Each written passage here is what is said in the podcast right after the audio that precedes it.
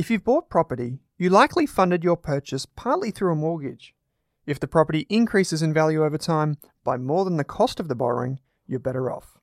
In the stock market, using debt is often called gearing.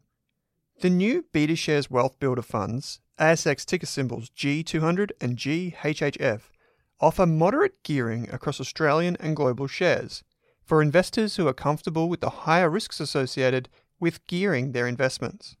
You can discover how they work by visiting betashares.com.au. Please don't forget that gearing magnifies gains and losses, so read the relevant PDS and TMD on the website and consider if the fund is right for you. BetaShares Capital Limited is the issuer. This is a podcast by the Rask Group. It's for educational purposes only. So please do not make a financial, legal, investment, or taxation decision based on solely what you hear in this show.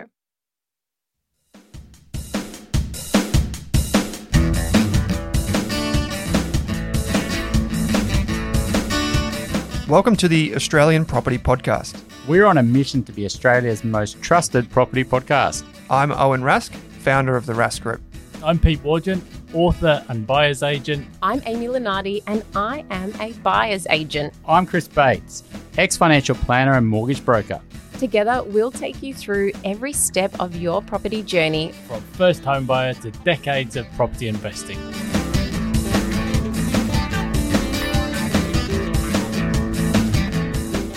G'day, welcome to the Australian Property Podcast with me, Pete Wargent. I'm joined by Amy Lunardi, expert buyer's agent down in Melbourne today. Amy, great to have you on as always. G'day, Pete. Good to be here. So today we got a comment in the podcast ratings and reviews from a reviewer called PD Pie High. Now I'm not sure if that's a uh, pun on my name or if that's somebody's actual name, but let me read out the comment and we can address the review. So here's the comment. The base information presented in the Australian Property Podcast is solid and informative. So far, so good. I'm liking that.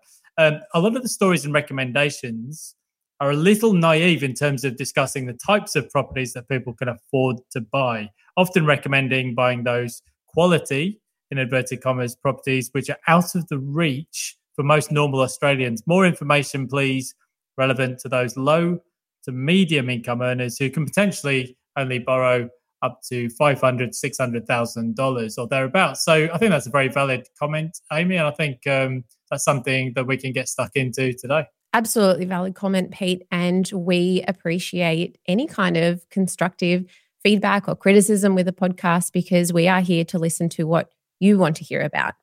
And I, I think this is particularly relevant too because it is sort of further to our conversation we had in another episode, Pete, about what makes a quality asset, what makes a quality property, and is not just about how expensive it is or being in a blue chip suburb or the or a major capital city. What I define as being a quality property is one that fulfills that person's property brief. So when it comes to buying a home in particular, that's going to be completely different to buying an investment property. So when it comes to buying a home, what you're really focusing is on your personal fundamentals, your non negotiables, your personal timelines. What does that property need to achieve for you? And then our job here as property professionals on the Australian Property Podcast is to identify things that could potentially compromise that property or potentially impact its resale or tenantability if you wanted to lease it out in the future. And our job is to then educate you on what the risks are and what the drawbacks could be. But ultimately, if that property fulfills your personal requirements and it's a home, that is the most important thing, as long as you acknowledge the other things. That makes perfect sense. Now, I, am coming from some first-hand experience here because when I graduated, my first career job, in inverted commas, uh, training as a chartered accountant, I joined a mid-sized firm in Mayfair in London. So the West One postcode, if you're not familiar, is effectively where properties are usually bought by Russian oligarchs or people from Malaysia. Plenty of money laundering goes on. Oh wow! and look, uh, that's fine if you're Madonna or Guy Ritchie who can afford to drop twenty million on a Marylebone Mews house. Uh, that's fantastic, but for the average person, uh, that's not an accessible housing market. Similarly, when I uh, first moved to Sydney, I lived in the eastern suburbs, and really, even as a higher income earner, uh, in that market, I was realistically buying a unit as a first place to live. And there was a stamp duty exemption for first home buyers in Australia back then. So look, you know, sim- similar challenge. Can't buy the place you want to live in, and then you've got a real uh, uh, sort of a decision to make, uh, particularly as you mentioned as a home buyer, because you've got to basically buy something that fulfills your living needs for the foreseeable future. That's absolutely right. So when when we're looking at purchasing a property, first of all, we need to understand any financial constraints. So whatever your budget is, whether it's $300,000 or 600 or $2 million, ultimately, that's then a case of assessing okay, well, this is my budget at the moment. Is that firstly going to be able to achieve what I want now? Am I going to be able to buy something where in a location that I want to live in and that ticks my fundamentals is it's going to have enough bedrooms if I've got two children, you know, I might need three bedrooms, etc. And if not, what are my alternative options? Or alternatively, do I think that my financial situation is potentially going to change in the near future? Because if it's not, then you'll have less flexibility around considering alternative options. And you'll say, okay, well, I don't think I'm going to be able to borrow anything more anytime soon because I don't think that my income is going to change or my expenses are going to change. So, in which case, assess my current strategy and say, what's the best option for me now? So, if your budget is whatever it is 400 600 800 whatever that is where can i buy now and will that fulfill my current goals and if not what are my alternatives? That is the best way to approach this. That makes a lot of sense. But what about this question amy? So whether to buy asap or waiting until you can save a bit of a bigger deposit potentially affording something bigger and better. Now i guess when we're in a falling market or very soft market conditions where prices aren't rising uh, that is something that people could look to do to save up a bit more, potentially buy a slightly better property, maybe a better location or a bit more land size or whatever it may be. Or do you buy as soon as you can, or do you wait until you can afford something a bit bigger and better? I guess when the market's rising, it can be a bit of a bit of a false economy because if you end up paying more next month than the next month, then um, obviously that's uh, going to be detrimental. Um, but so, does it depend on market conditions, or is it just too difficult to time the market? It can com- depend on market conditions if you feel like you're imminently being able to then change tact. But market conditions can change so quickly. So, if you're currently reassessing your plans and saying, okay, well, I might wait another year because I think I can save up and then be able to buy a better property, a lot can change within a year. So that market could go up, that market could go down. So the best thing is to focus more on your own limitations and savings capacity. So, for example, you might be able to save a bigger deposit, and in which case that's actually great because you're going to have a lower mortgage and lower uh, interest repayments, etc. However, you still need to speak to a mortgage broker because they might say, well, yes, you might be able to save a bigger deposit, but based on your income and based on your current debts, you might not necessarily be able to afford a much more expensive property. And in which case, you might sit back and say, okay, well, if it's going to take me an extra one year or two years to save up an extra 10% deposit or maybe get an extra 100 grand in borrowing capacity, am I prepared to wait that long? What could change in that meantime? Will that actually get me what I want? Or do I need to reframe what my strategy is because I'm still not quite at that level? One of the related issues we've seen over the past year, actually, is that even for people who have managed to save a bigger deposit, uh, with interest rates and mortgage rates changing, people's borrowing capacity has actually gone down. So, in that circumstance, actually waiting to save more hasn't really helped that much. Um, one of the oldest adages in real estate, Amy, famously, is location, location, location. I guess because you can change many things about a property that you buy to live in, such as uh, the layout or the color of the, you know, the decor, or maybe kitchens, bathrooms, whatever. But the one thing you can never change is the location. It's 100% fixed in place. So, do you think there's, um, if you're buying somewhere to live, is the location the first thing that you would look at? Um, for example, a busy road is presumably always going to be busy, and that's that's just something that you can never fix. Yeah. So location is definitely at the top of the priority list, but not necessarily at the sacrifice of lifestyle. And what I mean by that is if your budget is a certain amount, and that means you could either buy a townhouse in an inner suburb or a house in the outer suburbs, well, perhaps you'll get bigger land and more space in that house further out. But how will that impact your commute time to work? Will that isolate you from your friends and family? What do, do you actually need that space? Or do you feel like you're you've been told that you need that extra space because it might give you better growth in the long term? And I will say that that's not always the case. A house on a bigger piece of land doesn't always outperform something smaller in, for example, a really great, well located townhouse near a station in a, in a suburb, sometimes those types of properties can outperform because those locations are better.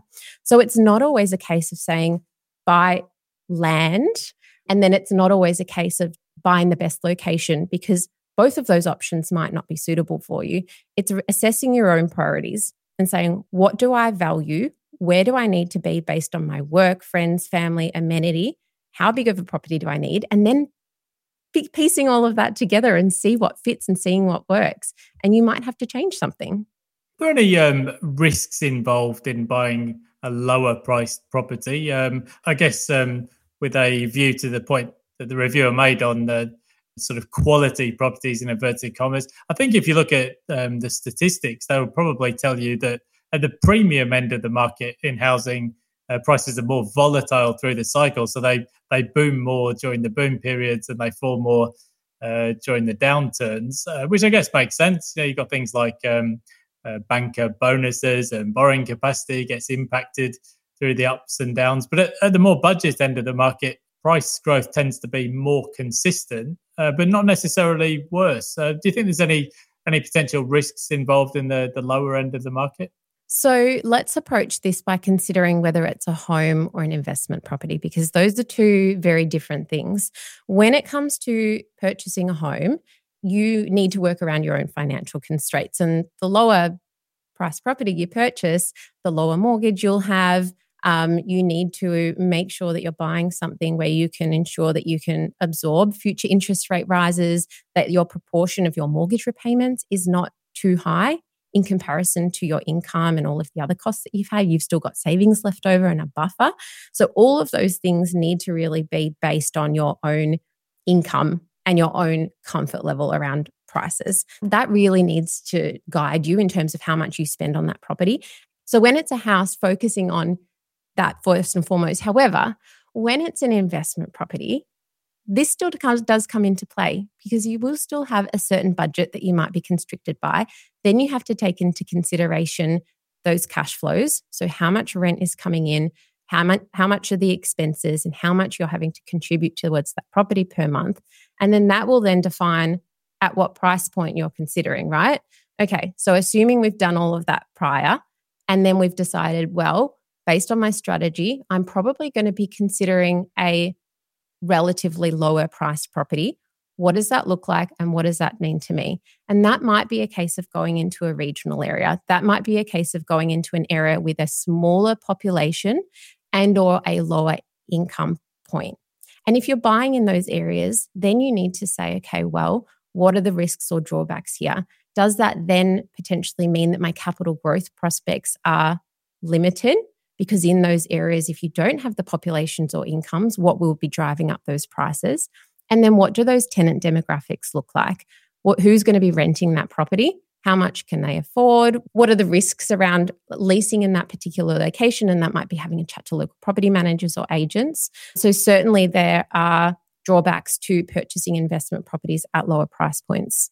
You made some really good points there. I think you're right. It's very different uh, building a property portfolio as an investor, different considerations. I, I think there's no sort of right or wrong way to do this. I'll, I'll give you two different examples. Uh, my work colleague, Andrew, he's got his place of residence where he lives in Brisbane. He's got what I would almost describe as the perfect property portfolio. He's got houses in blue chip suburbs, Melbourne, Brisbane, and Perth.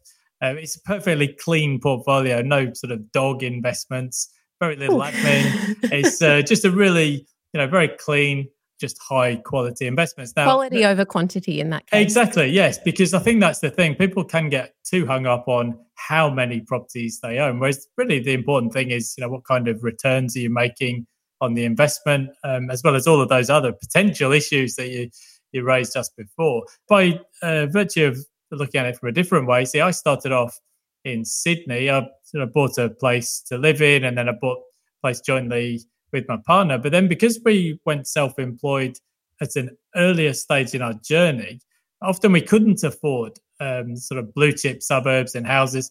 And so we've ended up with bits and pieces all over the place um, Sydney, Melbourne, Brisbane, but also overseas in the UK. We've got agricultural property. So, I mean, there's a lot more admin involved, but the results have been good. Um, but there's, I guess, there's pros and cons to doing it differently. So, I think, um, you know, we could look at some of the benefits and disadvantages of the lower price points. I think on the plus side, diversification. Um, you can spread your risk around a bit more. Potentially, the rental yields could be a bit higher if you're bringing in those sort of uh, lower or median uh, price points. Um, and I think for people who are rent vesting, i.e., they're renting where they live and they want to get a spread of portfolio, that that can make a bit of sense. But I guess, as you mentioned, there could be some disadvantages as well. Yeah. Ultimately, when you're purchasing an investment property, you can consider almost this spectrum in that you're at the bottom end of the spectrum, you might have a property with quite high yield but low growth potential. And at the other end of the spectrum, it is a high growth property with a low yield. And really, what that means is the stronger growth properties, as a very general rule of thumb, will cost you more out of pocket per month. And in which case, you need to actually achieve that growth to make up for the fact that you're on you're actually contributing money towards that. So if that investment property is costing you 10, 20 plus thousand dollars a year, you want to be making that back and some. Versus at the other end of the scale, investors are attracted to those options because they are more cash flow type of properties. They can be putting money into your pocket, maybe not at the start, but maybe in time once those rents increase or you've paid down that mortgage a little bit. And that's putting money into your pocket. So you need to really figure out as an investor well, where do you sit on that spectrum? Are you at one end? Are you at the other end? You might be halfway between. And your budget and your cash flows and your future goals will determine that. You might be in a position also where you've spoken to a financial planner and you've decided, well, my goal is to build up a portfolio over time. How do I do that? And is that going to be a case of, well, I actually have to buy properties with a higher yield because I don't have the income servicing to purchase properties which are strongly negatively geared? So, having that longer term plan in place is quite important as well. That's very well explained. I think, yeah, some of the potential disadvantages, if you go too far down the price points, um, I mean, more administration by owning more properties for one thing, but uh, potentially things like repairs or tenant issues and vacancies. I think, uh, for example, if you buy a very cheap property, it's still going to cost you the same amount to get a plumber or a tradie or a sparky to come out and visit the property, and it can actually start to eat away at that potentially higher rental yield. So I think if you're considering buying uh, an investment property in a lower price point, I think just make just make sure you've considered a lot of the fundamentals, things like access to public transport, access to amenities. You ideally want a place to be improving or gentrifying, and I think a, a lot of the other sort of box ticking uh, exercises that people go through. You want to look at things like the school catchment. You know, how many people are renting in the area? Is the population growing? What's the housing supply like? Um, so it's not to say don't do it, but you just got to be careful that you're not buying something just because it's cheaper. Um, you actually want something to have solid fundamentals for the long term as well. Yeah, that's exactly right. And that really comes back to well, what's what's the definition of quality here? So we start off with saying, okay, well, look looking at that investing funnel. We've decided to invest in property. We've figured out what our brief is, our budget, our cash flows, etc. And we've started to hone in on the right locations and the types of properties that fulfill that brief. Well, then how do we get the best quality property based on those metrics? And that is where, like you've just said, Pete, focusing on the more micro aspects of what is making that location appealing and what is making that particular type of property appealing? Understanding the local demographics what do they want? Why do they how do they live their lives in that particular area? Because that will also help you attract tenants and that will help you when you sell that property in the future understanding why people are moving there and why they are wanting to live in that particular property. And then it can also help you help guide you in terms of any kind of improvements you want to do to that property in the future too. And those can sometimes increase your rental yield and certainly broaden your resale potential in the future. So quality isn't just a case of the more you spend, the better quality you get. Yes, in theory, you can get into a better suburb and or a bigger property, but quality can be assessed on so many different levels. Making sure that that property is the right one for you is the most important factor here. And then making sure it's the best property within that particular strategy by doing all of those extra due diligence checks. Thanks, Amy. These are brilliant insights. Now, do you have an example or a client or case study you can tell us about um, to illustrate? So, one that's quite meaningful for me is using my mum as an example. So, my mum is not a high income earner by any means, although what I will say is that she did have some equity in her home when we decided to buy an investment property for her. And I, I'm mindful that not everyone will have equity in a property they can leverage on. But mum was getting closer to retirement and didn't have a lot of assets in her name. And the strategy for her, which we implemented, was using some equity from her property to then purchase some regional properties, which had stronger yields, which meant that she didn't actually have to contribute much money towards those properties each month because she couldn't. She wasn't in a financial position to do that. So we found some options. There was one in Ballarat and then one in later on in Geelong, which gave her the ability to invest in property. It gave her the ability to hold on to those properties without impacting her current lifestyle or her savings. And it also allowed her to then have these properties which weren't strong growth properties by all means. And some years they didn't do much at all. But over time, and this is the thing when it comes to especially purchasing properties at lower price points or high yields, time is your friend. Time is really, really important. So, over the last seven or eight years, those properties have grown in value and now are at a point where she is getting closer to retirement. She's able to then sell those properties, and those have added a big boost to her retirement savings, which she absolutely wouldn't have had before. But we still made sure that the fundamentals of those locations were there and the growth drivers were there. And they weren't by all means going to outperform Melbourne Metro, but mum couldn't afford to buy in Melbourne Metro. So that's just an example of assessing that strategy, but just understanding that you do need time on your side and focusing on the much longer term if you're buying at the lower price points and you do want to gain some capital growth out of those properties, not just cash flow. Thanks, Amy. That's a brilliant and a very personal example, and thank you for sharing. So, to recap on some of these um, excellent insights, then, so I think, um, as you've explained very well, there's no real right or wrong way to do property. It's a very personal uh, journey that everybody goes on. Um, as you mentioned, time tends to be your friend.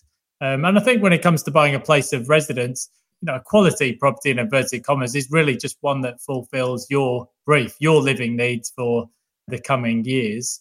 With regards to that question, whether to buy ASAP or just wait until you can afford something bigger and better, well, I think to some degree it probably depends on market conditions, but you do also need to be aware of what might happen to your borrowing capacity over the next year or two. And I've seen a lot of people trying to fine tune hitting the bottom of the market missing it and then just being completely um, stuck and undecided as to what to do. So probably don't try to be too cute in terms of market timing. And as you mentioned, I think for investors, it's a different uh, proposition, really. It's usually a good time to buy somewhere around the country because we have different cycles in Australia. And it really just comes down to your budget. What can what can you afford, as you mentioned, and what can you actually comfortably manage from a cash flow perspective? And as you said, long term investing tends to deliver the best results. Yeah, absolutely, Pete. And ultimately, you need to focus on yourself, your own strategy. What are you trying to achieve? What are your financial constraints? What are your cash flow constraints? And then finding a property and finding a location that fulfills those requirements, not the other way around. Fabulous. So, uh, to the uh, person who made the comment, Pete Pie High, um, hopefully that's answered some of your question. We'll certainly try to bear in mind what you've said there. So looking forward, uh, when we talk about quality property, it's really it's different depending on your personal circumstances and what what you can afford, what your budget is. Uh, but it's not to say uh, that people can't succeed in property on a lower or middle income, uh, because there are many, many examples of people having done so. And usually it comes with uh, time, some good decision making uh, processes, and just letting uh, the market do a lot of the heavy lifting for you over the long term. Now, um, Amy, if people want to get in contact with you to ask any further questions, uh, where can they go? Yep. So they can reach me at amylunardi.com.au. And we'd love to get your questions and comments on the show. Uh, gives us ideas for what to cover, uh, because in the end, it's for you as the listener um, that we provide the content. So do leave us any comments or questions that you'd like us to cover, and we'd be delighted to do so. If you want to catch up with me, Pete Wargent Blogspot is my daily blog, or at Pete Wargent on Twitter, or most other parts of the interweb. Um, thank you, Amy, so much. It's always great to get your expert uh, insights into the market and look forward to catching up again soon. Same for you. Thanks, Pete. Cheers. Thanks for tuning in to the Australian Property Podcast. If you love the show, why not subscribe or leave us a review on Apple or Spotify? And if you want to work with me, Amy, Pete, or Chris, you'll find links in your podcast player to get in contact with us.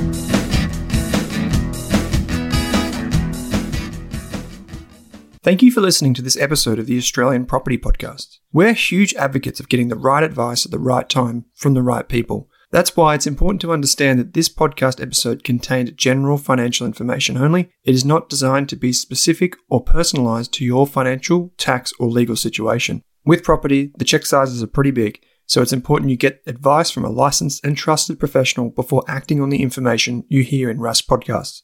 Thanks again for listening. For more than a decade, I've been hunting for the best investors and their methods, strategies, and tools for investing. After years in the industry, countless books, a few degrees, and 1,000 podcasts and live shows, I've rolled this accumulated knowledge into something called Rask Invest. If you've ever heard me talk about a core and a satellite, active and passive, true long term compounding, or you simply want to know exactly how I would invest, now is your chance. Rask Invest is our new investment service, designed for all types of investors who want professional management of their core portfolio at a low cost from a team they trust. Rask Invest helps you automate your wealth creation and passive income. Simply click the link that says Invest with Owen in your podcast player to join one of our live platform walkthroughs or book a call with us. You can also view the Rask Invest PDS and TMD and get invested with me.